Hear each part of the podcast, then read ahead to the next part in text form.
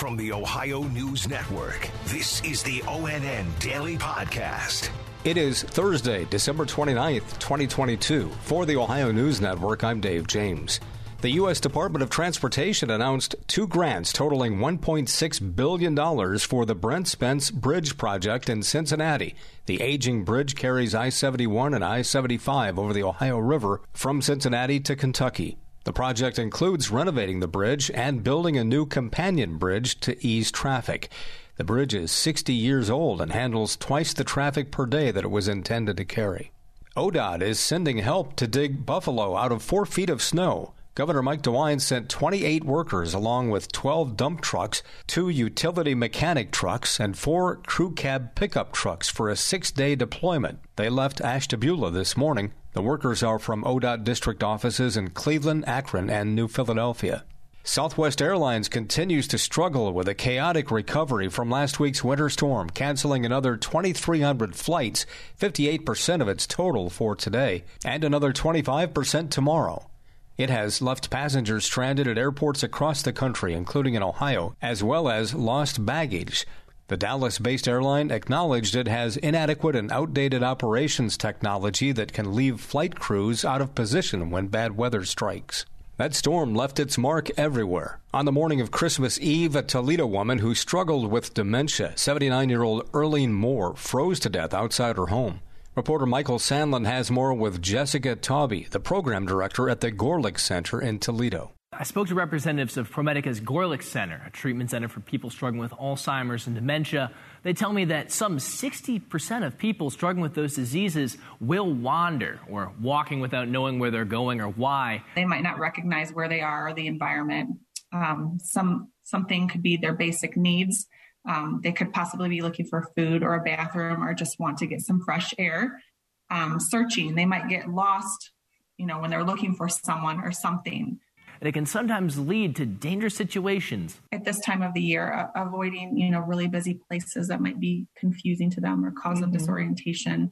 Um, placing locks out of sight, you know, they recommend on the lower portions of the doors rather than right there for them. But they are very clear that even if every precaution is followed to the letter, accidents with people struggling with degenerative diseases can still happen. Any kind of loss is difficult to process, but accidents, they happen.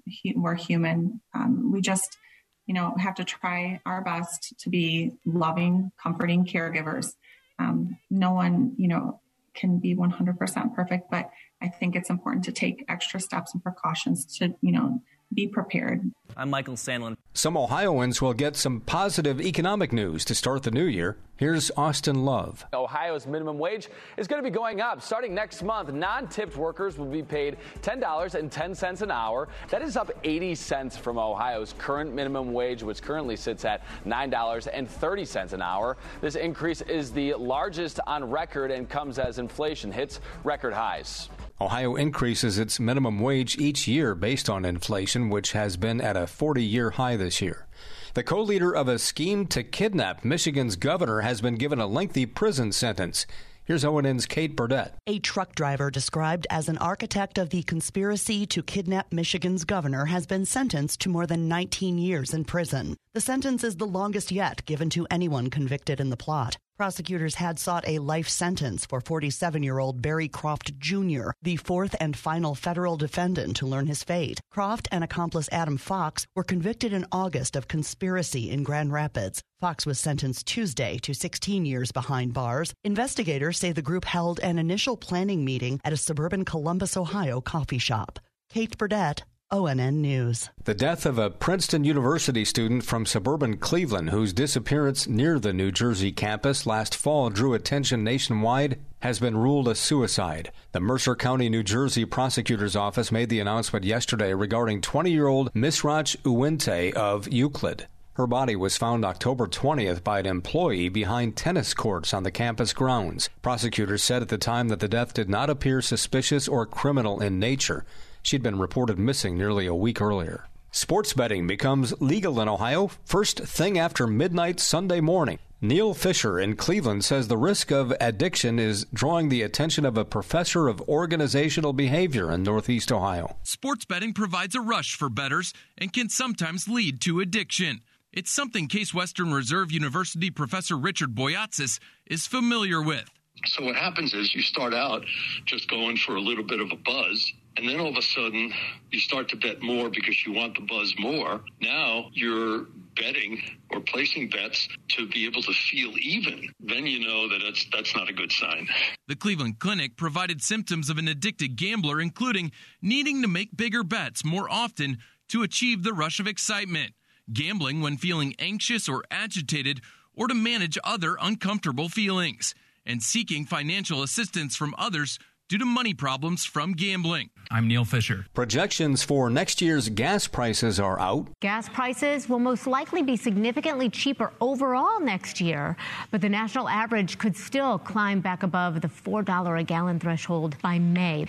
This is according to GasBuddy. The national average for regular gas expected to drop to three forty-nine a gallon in twenty twenty-three. That's down roughly fifty cents from the average this year. Here's the bad news. GasBuddy expects the national average to climb from three ten a gallon today to a range of three fifty-two to four oh five in May. Christy Paul reporting from Cleveland. After fifty-four years, Eastland Mall in Columbus is closing its doors. The shopping mall on Hamilton Road on the city's east side was home to more than fifty retailers and businesses that are now packing up their inventory in boxes. Eastland Mall will permanently close Saturday, but the doors have been closed to customers since Monday due to a broken water line. Earlier this year, the city of Columbus obtained a court order declaring it a public nuisance following months of neglect by owners to fix several health and safety code violations. The Columbus Dispatch reports that Eastland Mall's owners are planning to demolish the building and are talking with city leaders about how the site can be redeveloped.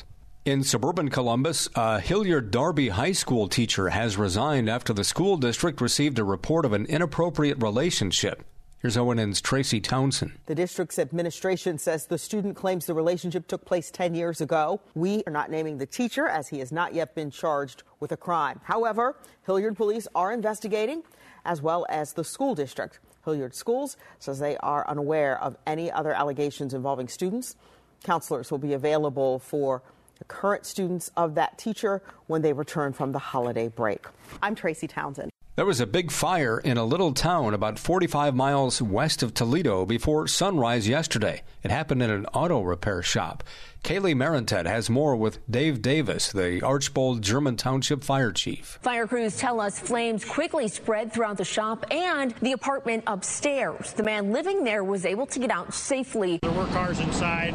Uh, there were cars on the south side of the building, right up against the building, uh, multiple uh cars on that side were damaged. Electricity to the entire village of Pettisville, which is in Fulton County, had to be temporarily shut off. Nearby homes were also evacuated because of the intensity of the blaze. In Toledo, Kaylee Marentette. A former Ohio State football coach is looking back at some success he had as an underdog in the playoffs as he thinks about Saturday night's game with Georgia. O A N's Dom Taberi reports. Who is Coach Urban Meyer picking to win on Saturday night? We went down to the Sugar Bowl and played Alabama. Everyone told us, well, it's going to be all Alabama.